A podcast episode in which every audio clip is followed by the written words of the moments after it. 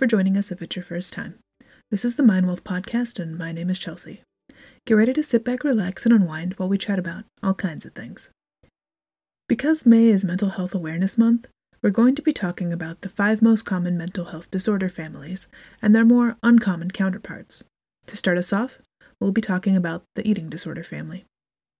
Today's specific topic that you may not have heard of is going to be night eating syndrome, or NES. What is NES, you ask?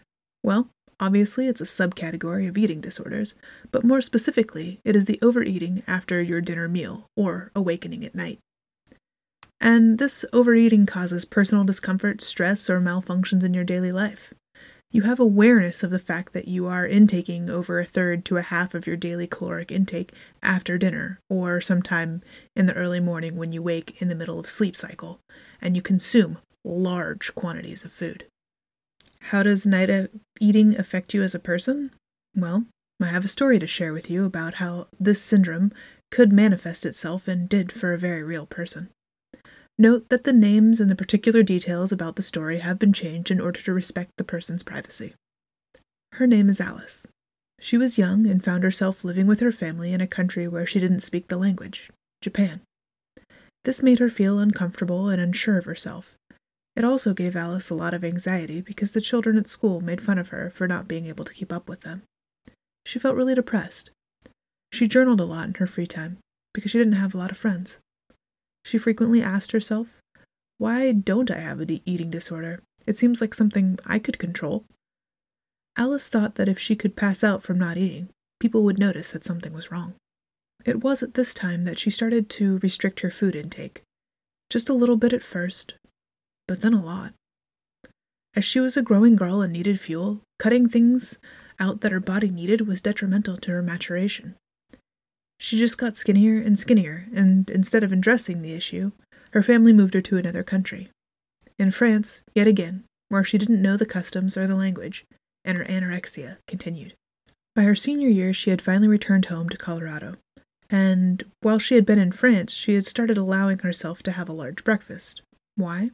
Because she thought, breakfast is really the meal that if I eat a lot, I have time to burn it off during the day. But when she got home, that started shifting to earlier and earlier. She'd be waking up at 3 a.m., 2 a.m. This is when the night eating kicked into full swing. She felt like she was being made fun of by everyone that wasn't a close friend to her. They had asked her if she had gotten into drugs, commented on how thin she was. She wanted to take charge of her health by allowing herself to start eating again, and it seemed like a logical solution. However healthy she looked on the outside, her eating habits were anything but. She started consuming bowls of ground beef, peanut butter, cereal, anything in high fat content that she could get her hands on as she was trying to recover from the anorexia. But, in turn, she was deepening her night eating syndrome because she still hadn't dealt with the underlying issues. This routine of eating at off hours and having interrupted sleep started to bring Alice nightmares.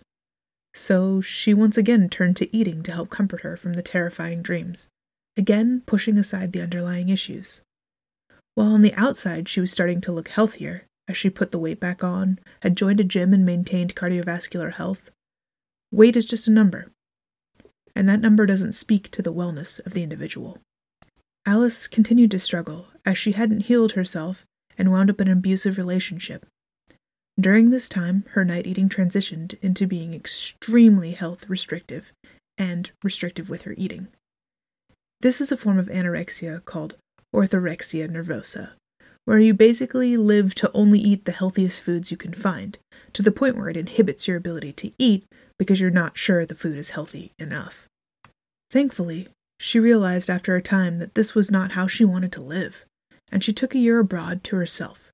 She escaped from her toxic relationship and moved to England, where she really tried to heal herself for the first time. She went the exact opposite. She didn't care about what she ate, and she didn't check the numbers on the scale. She just allowed herself to live. After she swung hard in the opposite direction to free herself, she found a man who she thought might be her husband. She decided she wanted to become her best self because she had something she valued. She delved into her research on how to fuel her body correctly, learned the best way to eat, and how much food a person should be consuming on a daily basis.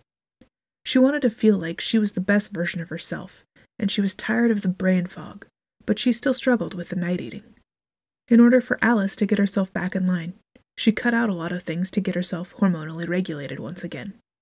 She decided that coffee, artificial sweeteners, and sugars needed to go for a while she got her eating back in order. She decided that after her research, she should be eating whole foods with fiber to help you regulate your blood sugars and help you feel full for longer periods.